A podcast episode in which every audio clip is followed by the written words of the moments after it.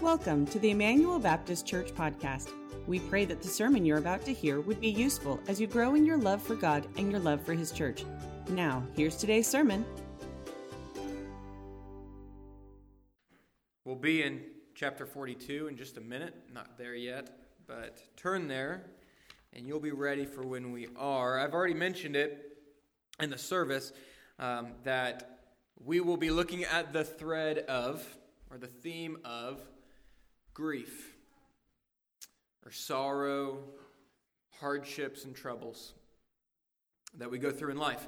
Um, if you've been with us for Sunday evenings for a while now, you, would know that um, we are, we're calling the series Threads in Genesis because we think, or I feel like, um, it seems that um, threads have been woven through this book, uh, that is, themes, um, from start to finish, and actually carry on throughout the rest of the Bible. Um, and they're, they're threads or they're themes that we, I think, um, would gain a lot uh, when it comes to uh, meditating on. We're going to switch to this one. And I just have to stay put again. So, you know what? I actually think this is somewhat helpful for me. I think I stick to my notes better and the time stays shorter if I stay near the, near the pulpit. So, um, it's for everyone's benefit, maybe, that this is happening. Threads in Genesis, and today's thread is that of grief. Um,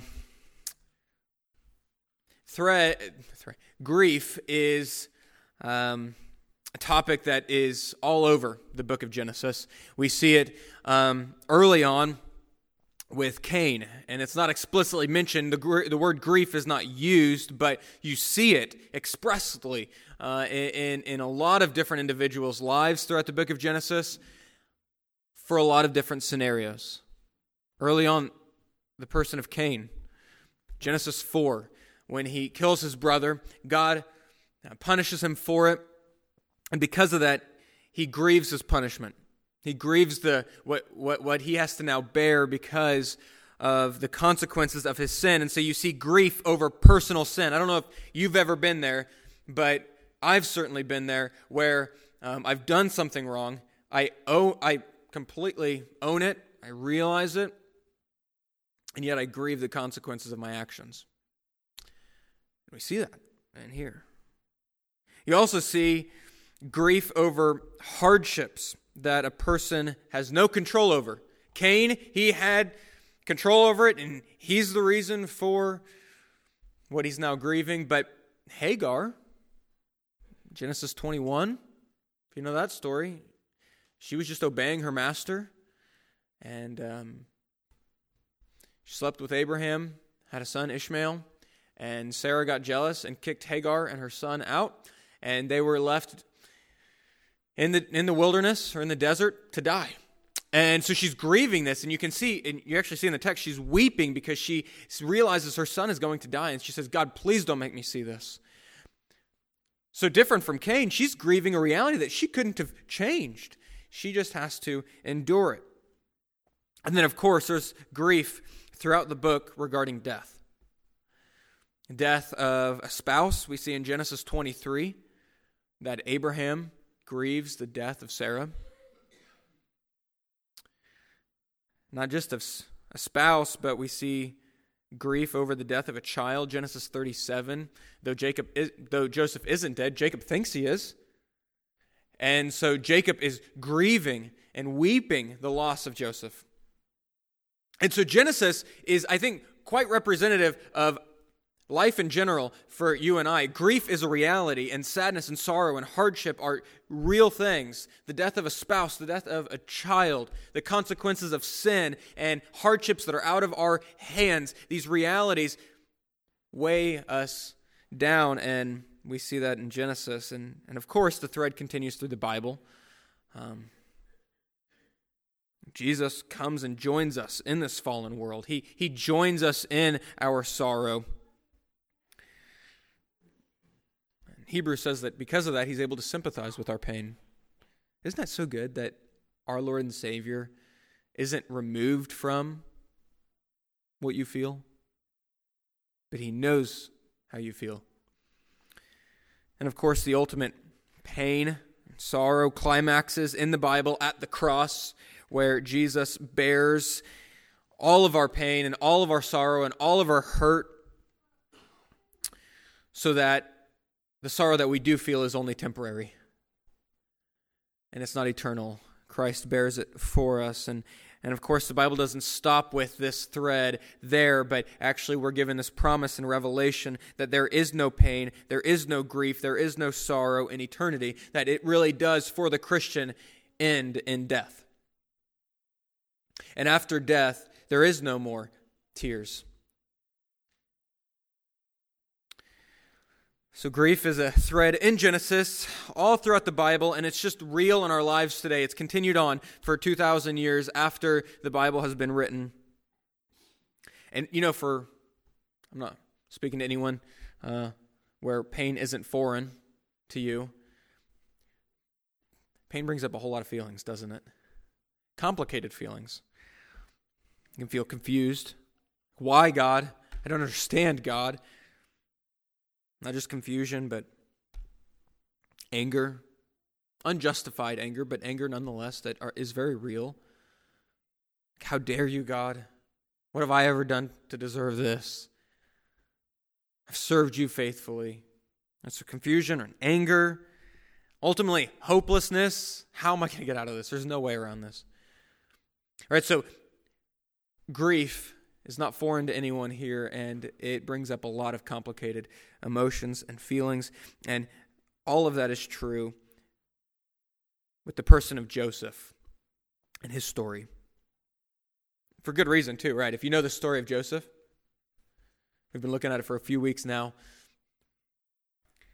But he experiences betrayal, he experiences slander, and and and and being wrongly accused unjust imprisonment and really he was robbed years of his life years. Not knowing what's happening miles and miles away with his family. How's his mom? How's his dad? Are they even alive anymore? Are they doing well? He's been robbed of these years sitting in a prison.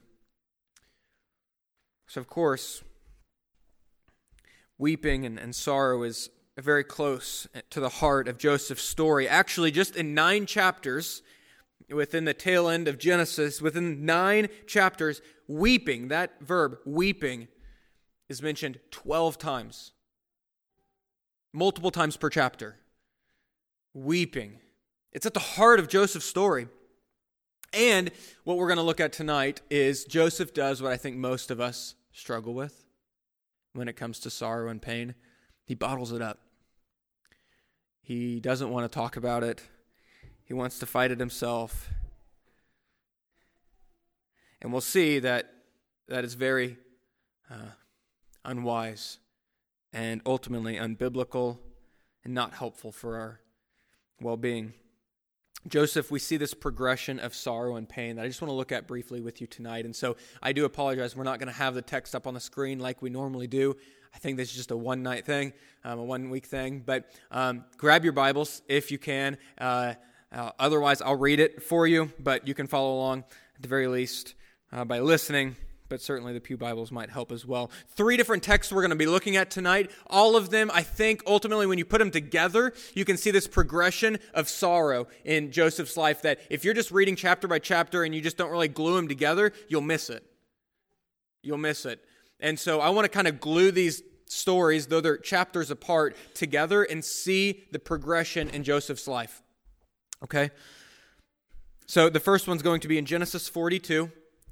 And I want to just give some context to Genesis 42. What has happened so far in Joseph's life? Well, Joseph is the second in command in all of Egypt.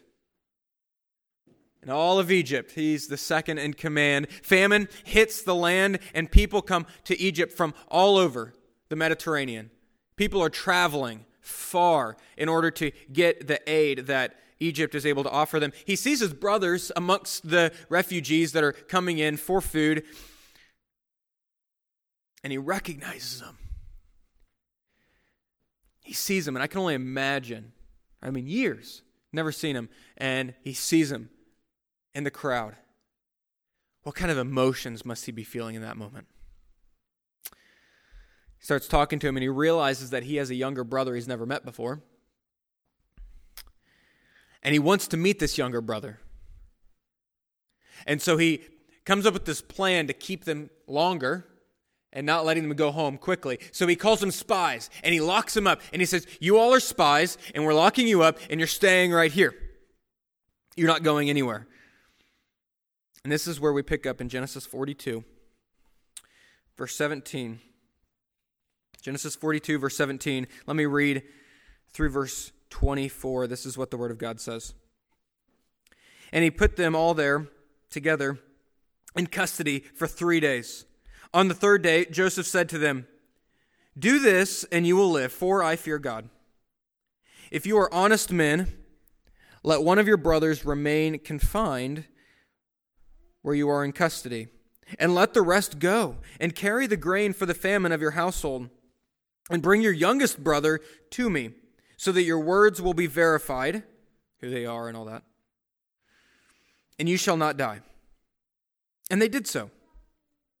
Then they said to one another, In trust, we are guilty concerning our brother, in that we saw the distress of his soul when he begged us, and we did not listen. And that is why this distress has come upon us. They're talking about Joseph years later. This is why this is happening, is because we didn't listen to Joseph. That is why the stress, distress has come upon us. Verse 22 And Reuben answered them, Did I not tell you not to sin against the boy? But did you but you did not listen. So now there comes a reckoning for his blood. They did not know that Joseph he understood what they were saying, for there was an interpreter between them. Then he turned away from them and he wept. I think it's firstly interesting. This completely side note has nothing to do with what I'm really trying to get at in this passage, but it says that he understood them. And they didn't know that he could understand them because there was an interpreter there. I don't really understand the reasoning why Joseph needed an interpreter. Um, maybe he had been so contextualized in Egypt at that time that he's really lost his ability to um, be fluent in his native tongue. I'm not really sure. Uh, but that, if so, that goes back to our sermon some time ago about how they were trying to contextualize him and make him Egyptian through and through, if that's the case. But nevertheless, Im- imagine what Joseph is feeling here. Can you, can you just, just try to put yourself in Joseph's shoes here and just think about how he must be feeling? His life was ruined by his brothers. And now he's hearing them recognize their guilt and how they treated him. And them expressing regret how they treated him. They don't know that he's standing there listening, but he's listening to them, and they're saying, This is what's happening because we shouldn't have ever done that to Joseph. We should have listened to Joseph. Joseph didn't deserve that, and it happened, and, and he's just listening. It's not an apology, but it's the closest thing you can get to one, I would think. He was just overcome with emotions. And it says that he turned away from them and he wept. He turned away from them and he wept. He was able to just turn away because his weeping and his emotions were controllable and they were containable. Controllable and containable. They weren't intense yet. But Joseph struggles with what I think a lot of us do, and he bottled it up. So he just turned away so that no one could see. He doesn't want to grieve in front of others, so he turns away, no one sees, and he weeps. Second instance, turn to Genesis 43 verse 26. We'll be there in a minute.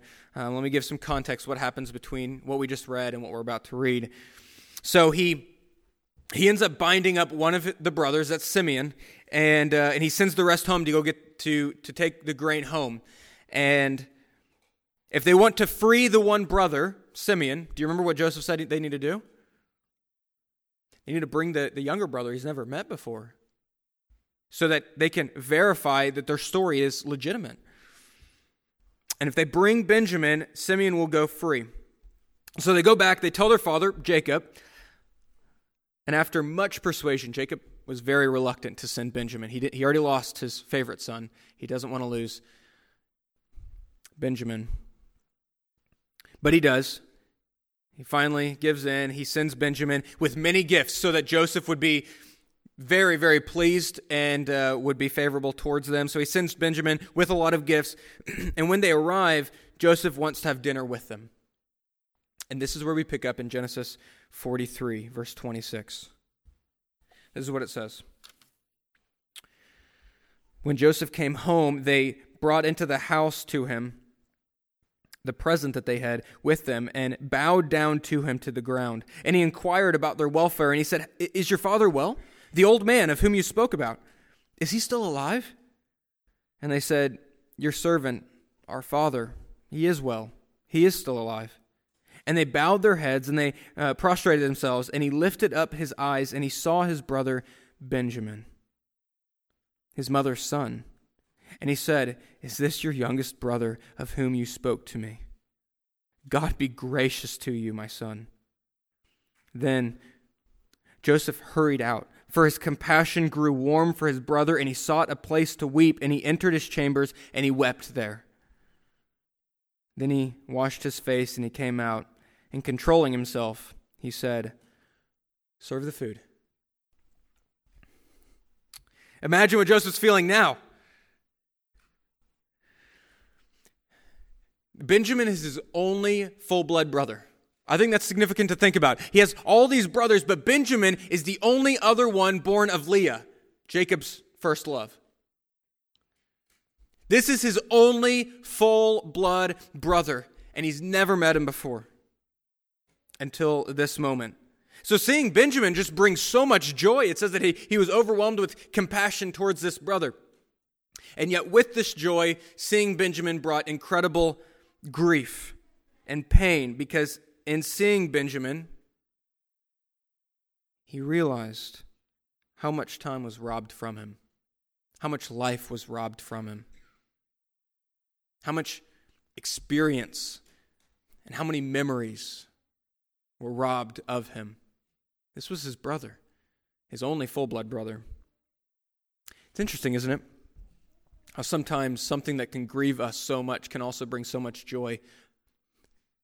He was so overwhelmed about Benjamin and yet so hurt by looking at Benjamin.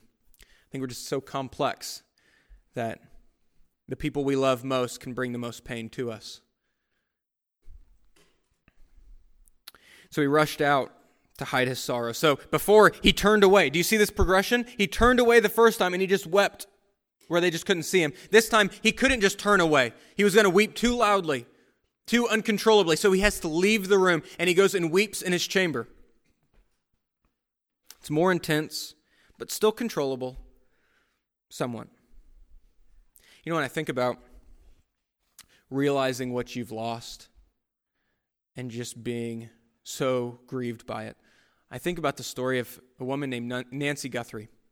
Have you ever heard about her? She's um, she's a women's Bible study uh, curriculum producer, and uh, um, she's living right now. Uh, she's really amazing. I recommend her her stuff. But her testimony is absolutely incredible. Nancy Guthrie, um, she had a child, and uh, everything looked good through the pregnancy leading up to it. She gave birth, and they realized very quickly um, that the baby had a defect that was rare, unexpected, and they, they had no idea leading up to this, but the baby had a defect, and the baby only lived six months. And she lost her baby. And they said the defect was genetic, and it would happen again. So she just had to forfeit that part of her life, uh, having children and, and raising children um, that were her own. And so she had a procedure done that she wouldn't get pregnant again miraculously, she got pregnant again. And she had her baby, and it lasted six months and died. Could you just imagine the pain, the confusion, the anger that you might be feeling towards God? God, I had the procedure that I wouldn't get pregnant again. How? Why would you make? Why would you? Can you just imagine what she was feeling? I can only imagine that every time she sees a baby or she thinks about children, she's reminded of what she's lost. her two children. And that's Joseph's feeling that. He's seeing Benjamin and he's just realizing what he's lost, everything that he's lost, all these memories and all these experiences over the years that he's lost, and he's just so overwhelmed with grief. but just like Nancy, Joseph remains faithful to God. In the midst of all of his pain, all of his heartbreak, he doesn't blame God, he relies on God. It's possible to do that. It really is, even in the worst times of grief. So the first time he just turns away and he weeps. The second time he can't just turn away. He has to go into his into his bedroom and cry there. Now the third and final text that I want to look at tonight is Genesis 44. Turn the chapter again, Genesis 44 verse 27. And leading up to this, let me give you a little bit more context between the verses we just read and the verses we're about to read now. So he sends them on their way. After they have their meal, they get their stuff, they have Benjamin, and he sends them all on their way home. And that's going to be the end of it. But Joseph doesn't want it to be the end of it. And so he puts, if you know the story, a silver cup, his cup, in Benjamin's bag, and he sends them out. Very quickly, it's realized that Benjamin has Joseph's belongings, and he's framed as a thief. So they have to go back to the palace, find out. Uh, Joseph, he hears about it, which obviously he's the one that put it in there. And he says that Benjamin has to be a slave from now on. Benjamin can never return to Jacob, his father. And Judah, one of the brothers, steps up and he begs Joseph to, to take him instead. Don't take Benjamin, take me. I'll be your slave forever. Don't make Benjamin your slave. And, and what we're about to read is part of his speech to Joseph. Genesis 44, verse 27 says this. This is Judah talking. Your servant, my father, said to us, you know that my wife bore me two sons. One left me, and I said, "Surely this has been uh, this has been torn to pieces, and I have never seen him since."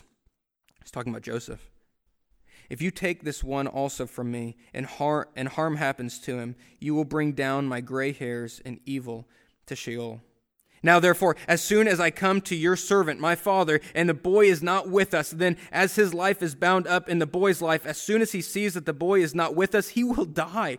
And your servant will bring down the gray hairs of your servant, our father, with sorrow to Sheol.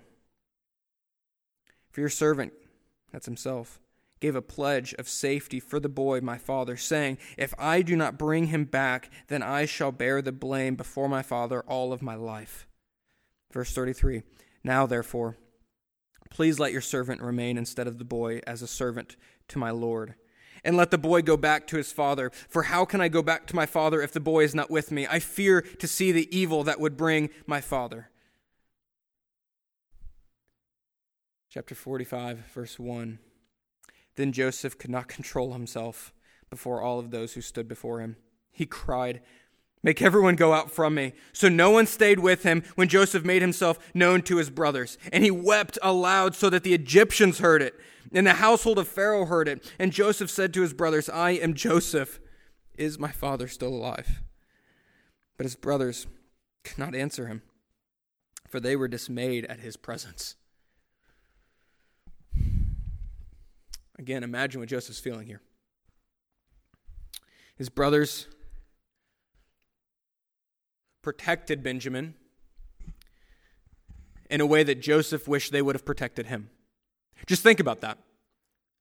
They betrayed him, they wronged him, they sold him into slavery, and they lied about him. And now he sees them standing up for Benjamin, saying, We'll do whatever we can to protect him. Take us, not him. I mean, really, I if I were Joseph, I would just be standing there like, where was this at 12 years ago? Like, what's different about him than me? You know, just the, the pain that he must be feeling. And he's unable to control himself. You see the progression of how intense his emotions are. He cried in front of his brothers. He sent the rest of them out, but he cried in front of his brothers. He wept so loudly in front of them that all of the Egyptians heard it. in Pharaoh's household. So when we take these three texts in 42, 43, and 44, what do we do with them? What lessons do we get from them? Well, I think firstly, no one is exempt from grief. And I think most of us know that. But sometimes we don't remember that when we are faced with it. You see, Joseph was wealthy, he was powerful, he has all that he would ever want, he has all the means necessary to buy whatever he needs to buy. He loves God. He remained faithful to God when everything was going wrong. If anybody deserved to be exempt from hardship, it would be him. If anyone had the means in order to buy himself out of hardship, it would be him. And yet, having all the money he has and being as faithful as he was, he wasn't exempt. He wasn't exempt. So we see no one is exempt from grief. Secondly, I think in Joseph's story, we see that we're not meant to grieve alone and if I'm just talking to you, I don't know what's exactly going on in, in each of your lives, whatever might be really weighing heavy on you right now. But regardless of what it is or who you are, let me just tell you, you're not to go through it alone. And you don't have to fight it alone. You don't have to feel it alone. No one is too tough. Talking to you guys, men. No one's too tough or manly to admit, to admit that they are hurting. No one's too manly for that. Just too prideful. Just too prideful. And I struggle with that. My hand's the first one to raise up. Say that. What's amazing is that Joseph found relief in embracing his pain openly with others. First, he turned away and he wept. Secondly, it was getting worse and worse. He was bottling it up. He had to go into his room and he cried there. Finally, he just cried in front of his brothers and wept so loudly that the Egyptians heard it. And I love it. If, if you just kept reading, we don't have the time to, but in chapter 45, one more chapter, verse 14, we see that Joseph fell upon his brother Benjamin's neck and he wept with him. And Benjamin wept upon Joseph's neck. Do you see the progression? And this time, he weeps with his brother.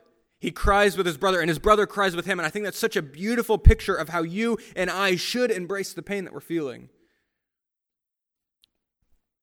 Brotherly, brothers and sisters crying together, weeping with those who weep.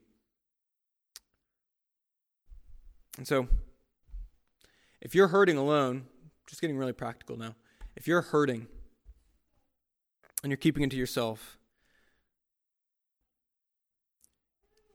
I would just ask you, no, Scripture would ask you, Scripture would call you to, to welcome others into that with you. Can I tell you, I, I got a, I got a, uh, a prayer card. We get prayer cards quite frequently. I'm so glad about it, and we pray about them every Tuesday. Um, and we got one last week. Um, anonymous, no name. But it just said, I'm a member of this church and I feel alone. I feel like I don't have anyone. And so Trent and, I, and Katie, we just prayed over whoever that is. And that might be you. You might be in here right now. No one knows it's you, but you would know it's you. And that tells me two things. Firstly, that our church, Immanuel Baptist Church, is not exempt from what I'm talking about here. We're not exempt from what Joseph's feeling and, and these kinds of struggles. We're not exempt from it. But secondly, that card also tells me that I need to tell you quit grieving alone, quit being anonymous. In love, in genuine kindness, in love towards you, let me tell you, being anonymous doesn't help. You or the church, reach out and weep with those who weep with you. Cry with them, and we'll cry with you. Being anonymous doesn't help. But I think there's so many other lessons throughout Scripture that we can see outside of just the story of Joseph. So, can I just maybe leave you with three things to remember if you're going through grief? Three things to remember. Firstly, remember that God is always near to you, God's with you. Psalm 34, verse 18 says, The Lord is near to the brokenhearted, and he saves the crushed in spirit. The Lord is near to the brokenhearted. God's presence with you right now is not in place of the presence of the church and those around you, it's in addition to. So just because God is with you, and He certainly is, doesn't give you a reason not to reach out to those around you. Okay? Um, God's nearness to the brokenhearted is not in place of the nearness that the church should also have, it's in addition to those around you. But God is near you. You need to remember that. Secondly, remember that pain is temporary, no matter how inescapable it, inescapable it might feel. It is temporary. Psalm 30, verse 5 says, For God's anger is but a moment, and his favor is for a lifetime. And this is the part that you might know. Weeping may tarry for the night, but joy comes in the morning. It's true. It might continue for a lifetime. It's possible. But can I tell you, that is the absolute longest it could be. It might be a lifetime. That might be the lot that God has given us, or you, or me. But He promises it's just a lifetime at most. And if that's our lot, we can trust that God has a good reason for it. That's I think that song that we sung earlier, it is well. It's a beautiful song. And uh, can I just read some of the lyrics in light of all this? Just think on this. When sorrows like sea billows roll, and sea billows, again, Old English, that's like giant waves crashing. When sorrows like sea billows roll, okay, just crashing. Whatever my lot, you have taught me to say, it is well with my soul. The next part, though Satan should buffet, again, Old English, I had to look this one up. Buffet is to, to strike repeatedly. Though Satan should buffet, though trial should come, let this blessed assurance control that Christ has regarded my helpless estate, and he has shed his blood for my soul. This pain is temporary, no matter how inescapable it might feel. It might be a lifetime, but that's the longest it ever could be. Lastly, remember this that the joy of eternity outshines any present darkness that pain might bring you. Let me say that again. The joy of eternity outshines any present darkness that pain might bring you. Second Corinthians chapter 4 verse 17. Soak this in. For this light momentary affliction is preparing for us an eternal weight of glory beyond all comparison. Do you see the comparison there? Our affliction right now, he describes as light and the glory that is to come is weighty. This affliction that we feel now is momentary, but the glory is eternal.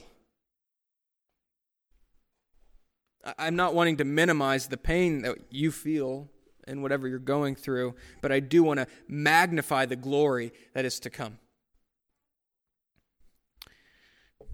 The pains of this life do feel relentless, but they are but a glimpse in time compared to glory. And the pains of this life are intense. I'm not minimizing that. But though they're intense, they are small compared to the weight of glory that you will experience. So, in comp- considering Joseph tonight, let me just say this. We are not exempt. You're not exempt from hardships but as a help to you that you might utilize. God gives you Himself, gives you one another, and He gives you many glorious truths to hope in as you go through your trials, these light, momentary afflictions. Let me pray for you tonight. Thanks for listening to today's sermon. If you live in or near Bethany, Missouri, we invite you to join us for our worship services held on Sunday morning and Sunday evenings, as well as our various activities on Wednesday nights. For more information on how you can get involved, visit our website at bethanyibc.com.